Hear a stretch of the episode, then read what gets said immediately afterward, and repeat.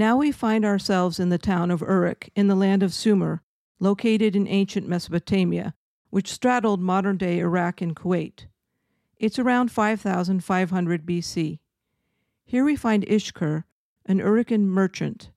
Ishkur had built a complex of buildings for seed storage. Grain and seed storage was tricky. All grains and seeds were very precious, as most years there was little beyond what was needed for the farmers to feed their family and to hold for next year's planting. When you stored your grains and seeds, the ones on the bottom next to the ground would mold, and there could be other mold as well if the storage wasn't well ventilated.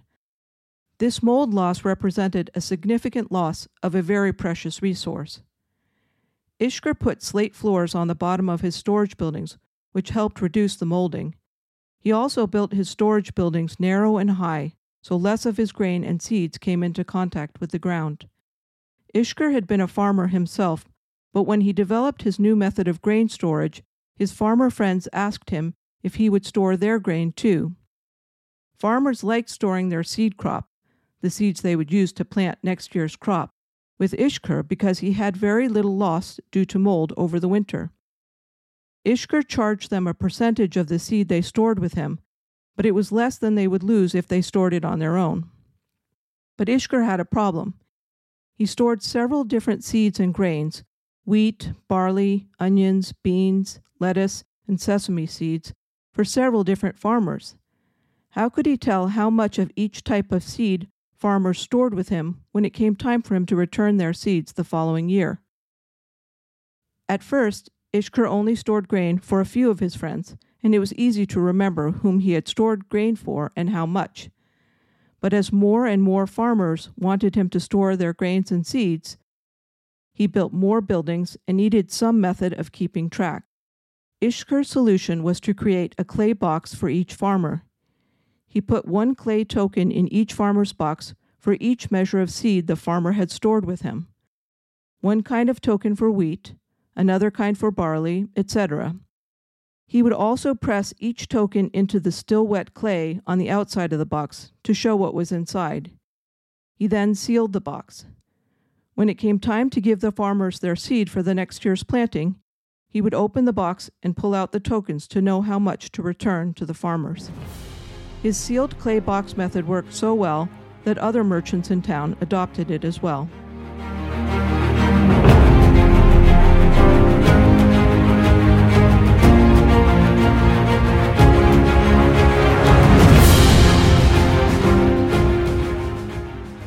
Welcome to Nero's Fiddle, Episode 4 The Beginning of History.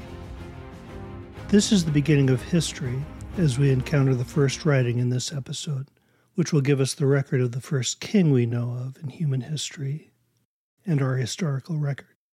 In this episode, we'll visit Sumer, an ancient kingdom in Mesopotamia beginning about 5500 BC. This will take us from the Stone Age, when we first encounter Ishkur, to the eve of the Iron Age, about 1300 BC.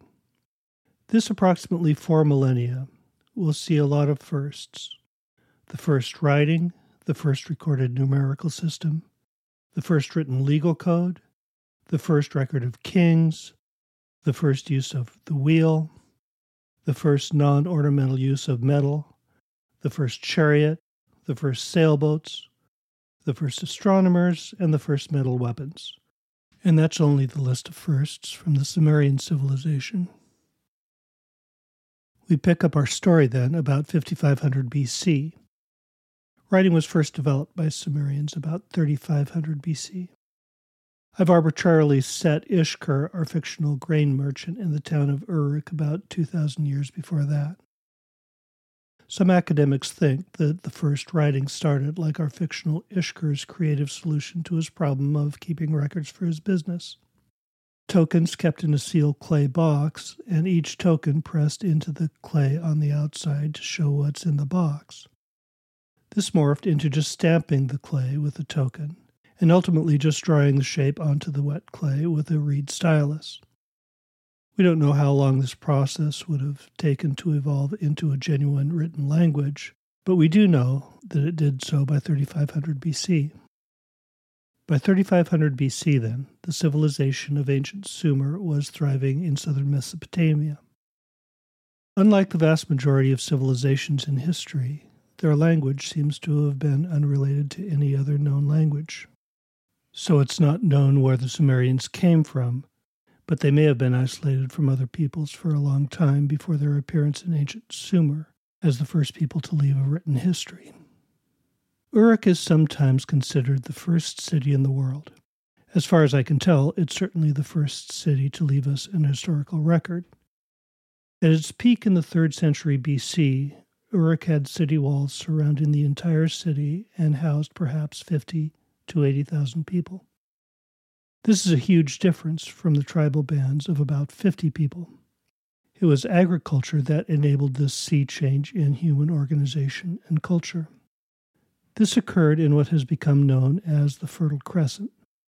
This is a term that refers to the Middle East during the period shortly after the last ice age, when the climate there was milder than it is now, and the land was extraordinarily productive. Agriculture had allowed people to settle in permanent communities for the first time, and to give up the nomadic lifestyle that humans had lived since the time of the Australopithecines. Yet there's a lot more to building a city of over 50,000 people than sowing and harvesting wheat. To understand how we got from sowing our first wheat crop to building a city the size of Uruk, it's helpful to look at what historical drivers were behind the change. The Rousseauists like to argue that hunter gatherers were gentle and egalitarian, and that it was civilization that caused societies to become stratified, deprive whole groups of rights and privileges, and begin humanity's long and intractable dance with war, as well as its obsession with dominating other peoples. Well, okay. If you give me the fact that many hunter gatherers still had significant proactive aggression against outgroups, and many engaged in torture and slavery, I'll give you the fact that they were, on the whole, much more gentle and egalitarian than most agrarian societies that came after them. The interesting question is what led to that gentility? I think the standard Rousseauian answer to that is that we humans are just gentle and nonviolent by nature. It's, quote, civilization that corrupts us. My take is different. Hunter gatherer groups have no police. There's no state sanctioned institution that has the authority to discipline members who step out of line. Therefore, they have to find a way to organize society in a way that members don't become violent or hurt each other. Their answer to this has often been to organize egalitarian groups in which members are socialized not to harm each other. This method of social organization is not without its downsides. Lacking laws and a police force, the group can use ostracism and bullying in rather brutal ways to get members to toe the line. Yet the point is not how they get it done, but that tribal members must be socialized to adopt a gentle and egalitarian ethos, as it's not part of their basic nature. Enforcing an ethic of gentleness and modesty is a way for hunter gatherers to sublimate our more violent human nature. This ethic of gentility and modesty seems to have been lost somewhere between that first hunter gatherer group that sowed a handful of wheat in the Fertile Crescent and the city of Uruk at its height. Learning to be humble and gentle, to never put your needs before those of another member of your tribe, seems to have worked for many hunter gatherer bands, allowing them to live without any formal legal system. To my knowledge, it has never worked out for a large number of people in a city or state. To understand why, let's look at the historical drivers that would take the city of Uruk in an entirely different direction. Now that agriculture had established itself, people were able to live in permanent, stable societies. It was no accident that Uruk turned into the first great city. It was located near the Euphrates River in southern Iraq, about 150 miles from modern day Basra. The Euphrates River flooded and overran its banks every year. This brought fresh silt from upstream to Uruk's farmlands, which provided rich fertilizer every year for Uruk's farmers, which in turn led to exceptionally productive farms. Remember that the first farmers were not much more than subsistence farmers. They were able to grow enough to support themselves as long as they hunted for meat as well. At first, it was wild grains that were farmed. Very gradually, over the centuries and millennia, these strains of grains and crops would be selected by farmers until eventually much more productive strains of agricultural crops would be developed. At this point in the history of agriculture, though, it was still early in the development of more productive crops. Yet Uruk would have been driven by the same pressures that have driven many subsequent civilizations. Once the population settled into an agricultural lifestyle, the population would have expanded significantly. How would this new town be able to feed its growing population? The fertility of the soil was undoubtedly one of the answers. Another was the invention of the plow. The domestication of animals, including sheep, goats, pigs, cattle, and oxen, in ancient Mesopotamia allowed for the first beasts of burden. It's impossible to overstate the importance of the invention of the plow. One man with a plow and ox could cultivate many times more land than several men with hand adzes. The combination of fertile soil, the plow, draft animals, and the domestication of other animals that freed people from the need to hunt and gather led, for the first time in history, to a culture that was able to produce enough food for a sizable number of people that did not have to labor to grow or gather their own food. This created one of the strongest drivers in human history a middle class who could create items that people could consume. The freedom from having to produce food allowed craftsmen to specialize in making one thing weaving, pottery, building houses, etc. The domestication of sheep allowed them to create cloth, preventing the need to wear animal skins for clothing for the first time in human history. One clay tablet from Uruk lists stonecutters, gardeners, weavers, smiths, cooks, jewelers, and potters among their professions that were practiced there. For the first time, we're therefore beginning to see in Uruk and similar towns springing up in Mesopotamia and elsewhere in the fertile locations around the globe, a middle class who's able to produce goods desired by city dwellers. This middle class, then, with a surplus that they could spend to purchase goods from other merchants, created one of the greatest drivers in human history, one that still drives all societies today an economy. There was certainly trade, and perhaps what might even be considered an economy of sorts among pre agricultural Stone Age hunter gatherers, but nothing anywhere close to the thriving economies of Uruk and other newly formed cities. A thriving middle class contributed to other dynamic forces as well. One consistent theme in the anthropological record ever since the first artistic sculptures were found is religion. It just seems to have been one of those constant themes in human history, like love and crime. Given that humans seem to be motivated by religious leanings, the cumulative religious feelings of the large group of merchants, craftspeople, and builders in Uruk would have been a strong driver that would inevitably manifest in one way or another as indeed we see the religious leadings of city dwellers manifesting in culture after culture as agrarian societies established cities across the globe. The way this manifested in Uruk, on the most basic level, as far as I can tell, is the way it happened in all cultures, though the early stuff isn't documented, so we'll never know for sure. One religious leader probably stood up and proclaimed that he had some divine revelation or came to some kind of religious understanding. Followers of that mystic prophet would probably proclaim this religious teaching as the fundamental truth. Members of the local population would then become followers of this new cult or religion in order to satisfy their religious leanings. This pattern would repeat itself hundreds, if not thousands, of times in the course of human history. Every time a new religion emerged, it would manifest in its own unique ways. These ways could be as different as the mass sacrifices practiced by the Aztecs to the loving kindness of Tibetan Buddhism under the Dalai Lama. This manifestation is the emergence that occurs when thousands of separate inputs or elements from individual followers affirm and augment their leader's initial religious teachings.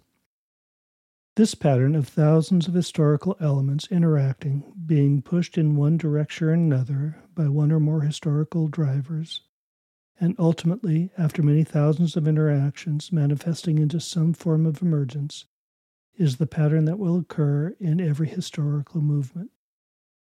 I don't know the details of the religious dogmatism that emerged in Uruk, but we do know that they built a temple to the sky god An, or Anu. An was recognized by the Sumerians as the king of gods. So by building a temple to An, Uruk was establishing itself as one of the, if not the most prominent cities in Sumer. They also built a temple to his daughter Inanna, or Ishtar, the goddess of love and war. The people of Uruk seem to have believed that by building temples to these gods, they would attract them to reside there and perhaps adopt them as their protected people. Building two large temples obviously took enormous public works projects to construct. This shows how important religion was to the people of Uruk, that they would expend so much of their excess capital and manpower to construct these temples, though it isn't known how much of the labor used to construct the temples was slave labor. The temples were staffed with a small professional class of priests. It was their job to watch over the temple, conduct religious services, and conduct sacrifices. As far as I know, no specific evidence of human sacrifice has been found in the temples of Uruk, but other Sumerian cities who practiced the same religion conducted human sacrifice, including the city of Ur, 50 miles away. So it's very possible that the priests of Uruk did so as well.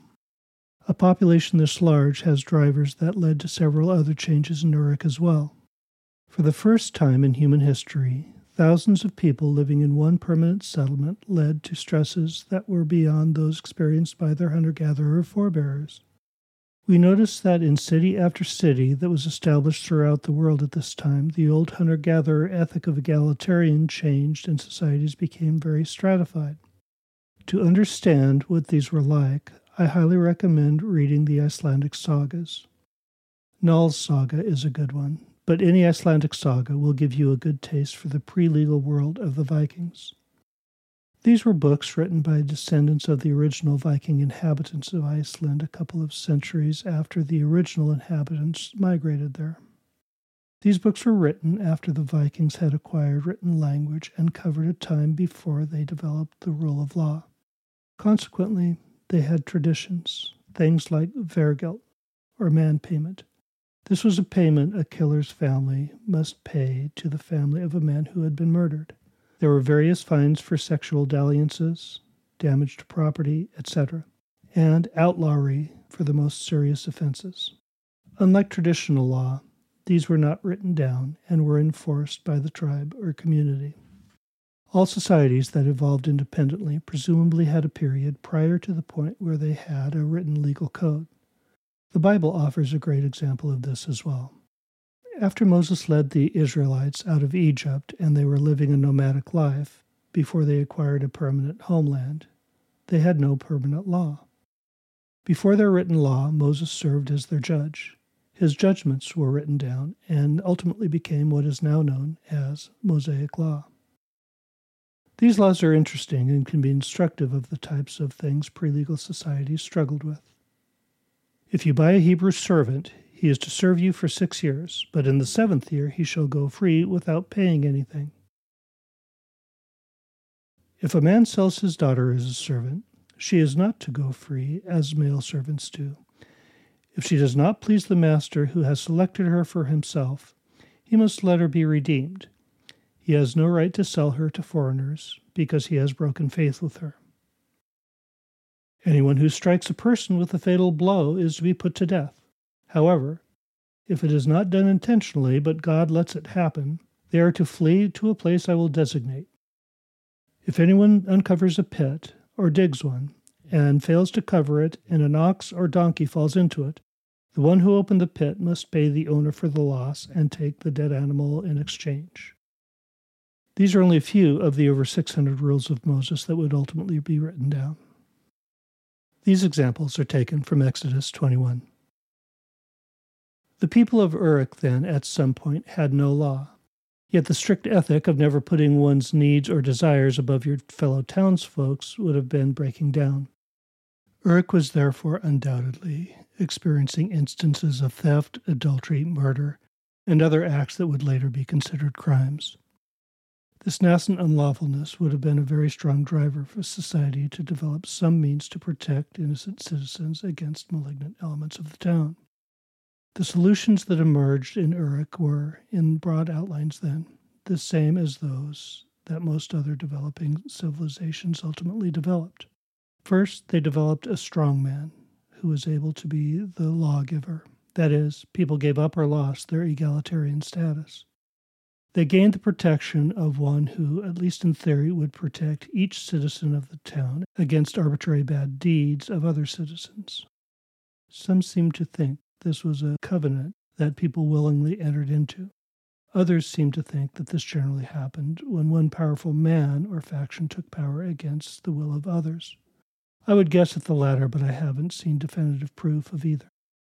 This lasted for some time, but continued pressure from below ultimately led to the development of a written law.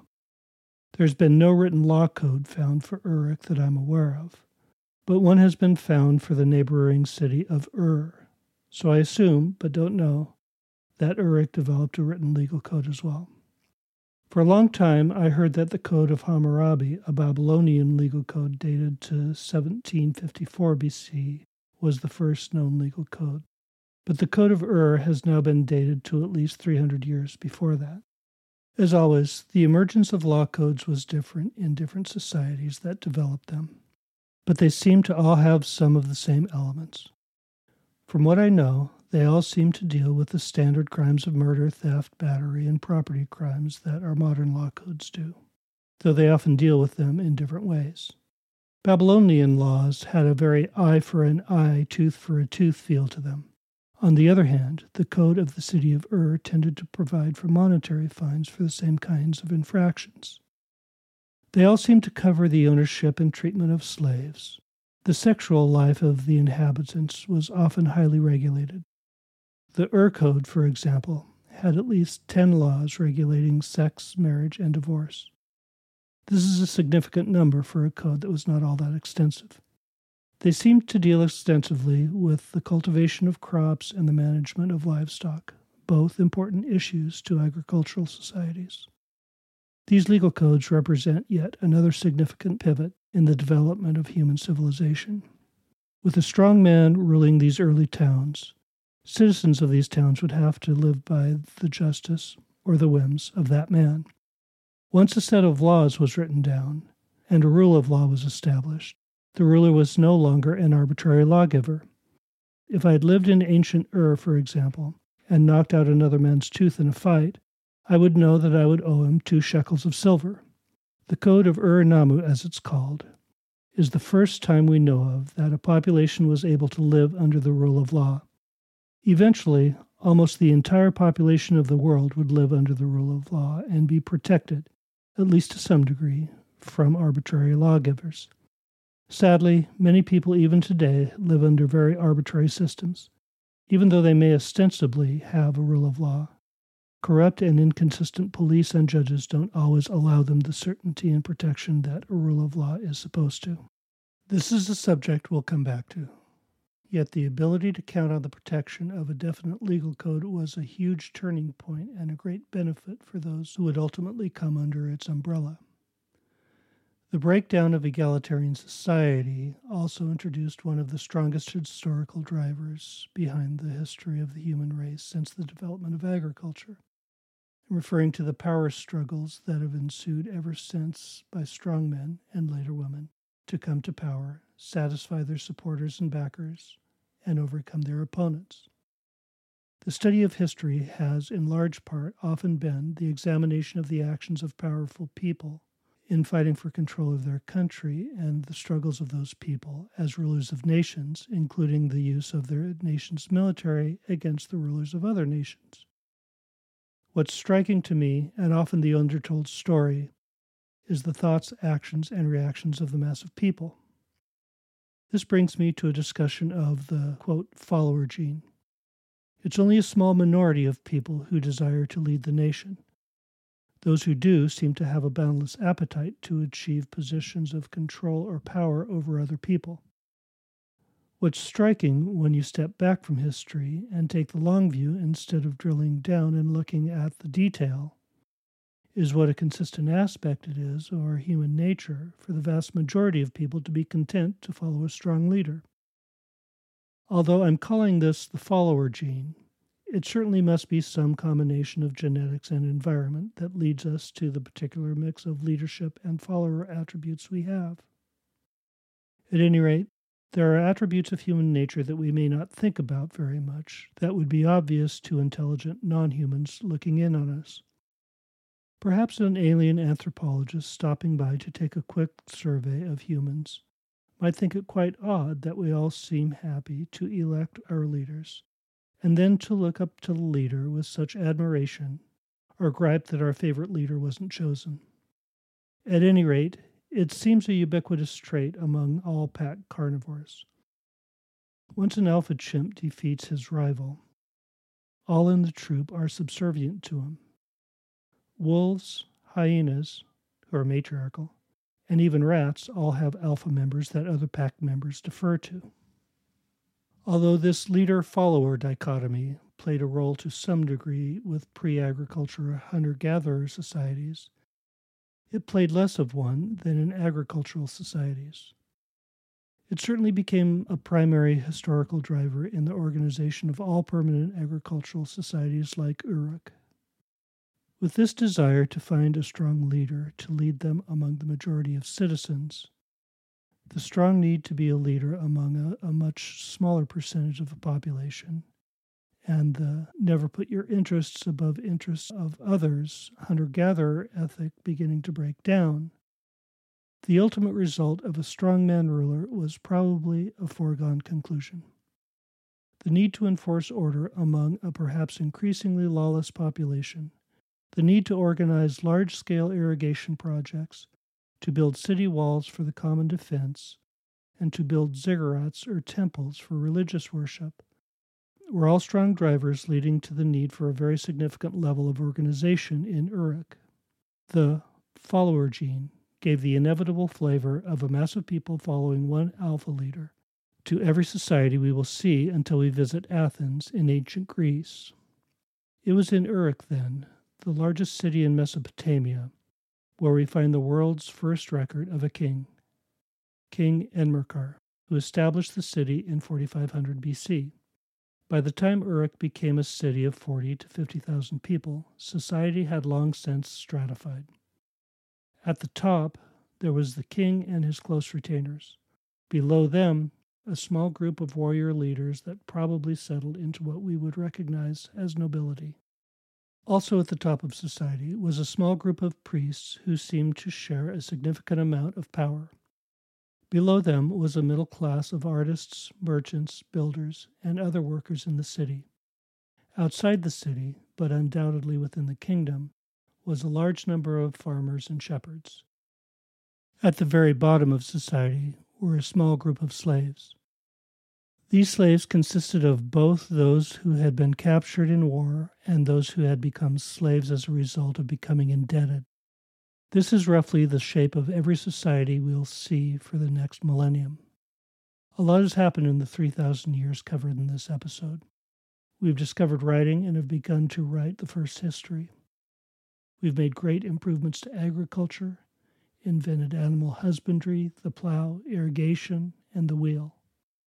We have the world's first kings and a stratified society with the king and a ruling class at the top, a middle class, and an entire permanent class of slaves. Instead of simply enslaving those caught in wars or raids, we've learned to enslave those at the bottom of our society. We've developed a much more organized state religion and taken human sacrifice from the occasional event to a regular ceremonial part of our religion. We've also developed war as a far more organized and regular part of society's, quote, progress. But this is a much bigger topic, and you'll have to wait until subsequent episodes before we have time to get into it. During this period, we even encounter the world's first epic story. It's the story of one of Uruk's first kings.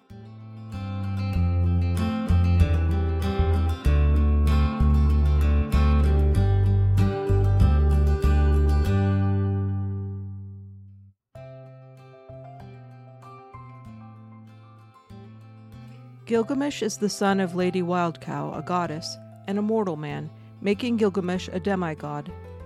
He is the king of Uruk. Gilgamesh takes whatever he wants from his people and crushes anyone who tries to get in his way. The old men of the city complain that a king should protect his people and not pester them like a wild ox. The gods hear these complaints and create Enkidu, a wild man who is the only man strong enough to stand up to Gilgamesh. A hunter who encounters Enkidu goes to Uruk to ask that Gilgamesh provide a prostitute to seduce the wild man.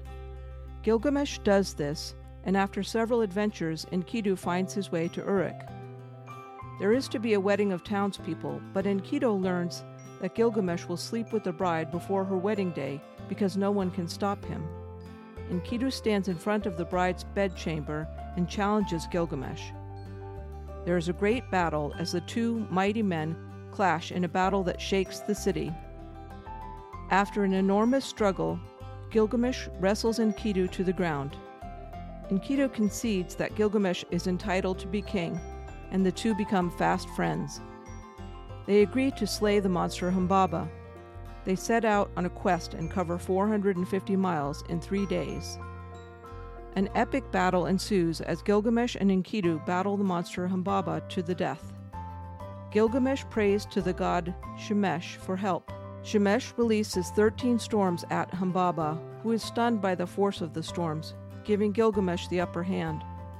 Humbaba pleads for mercy, but Enkidu tells Gilgamesh to kill the monster quickly.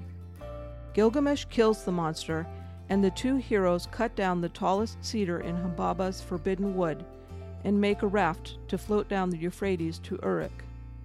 Gilgamesh cleans himself up and gets a new robe. The goddess Ishtar is so taken with his heroic exploits, she proposes marriage to him. Gilgamesh declines and reminds her that she is cruel and sent her first husband to the underworld. She is furious and sends the bull of heaven down to take revenge on Gilgamesh. But again, our two heroes kill the bull after another great battle and offer its heart as a sacrifice to Shemesh. Ishtar curses the two, but Enkidu throws the bull's thigh at her. Enkidu ultimately dies, and Gilgamesh orders a statue to be built in honor of his great friend. Gilgamesh is devastated by Enkidu's death and leaves Uruk to wander the world in animal skins. Eventually, fearing death, Gilgamesh seeks out Utnapishtim, a person who survived the great flood that ended life on Earth and was granted immortality by the gods. Gilgamesh ultimately travels to the twin headed mountain Mashu. At the gates of Mashu is a scorpion man and his wife. The scorpion man asks why Gilgamesh has come this far that no human has ever journeyed to. Gilgamesh explains that he is on a quest to become immortal. He convinces the scorpion man to let him through and makes it through the perilous cave that goes through the heart of the mountain. Gilgamesh convinces a boatman to take him across the endless sea and the poisoned waters of death that no human has ever sailed. After more adventures, Gilgamesh makes it to the other side to the immortal man Utnapishtim. Gilgamesh asks how to become an immortal man. Utnapishtim tells him how he built a massive boat with six decks and filled it up with every living thing and his family before the great flood.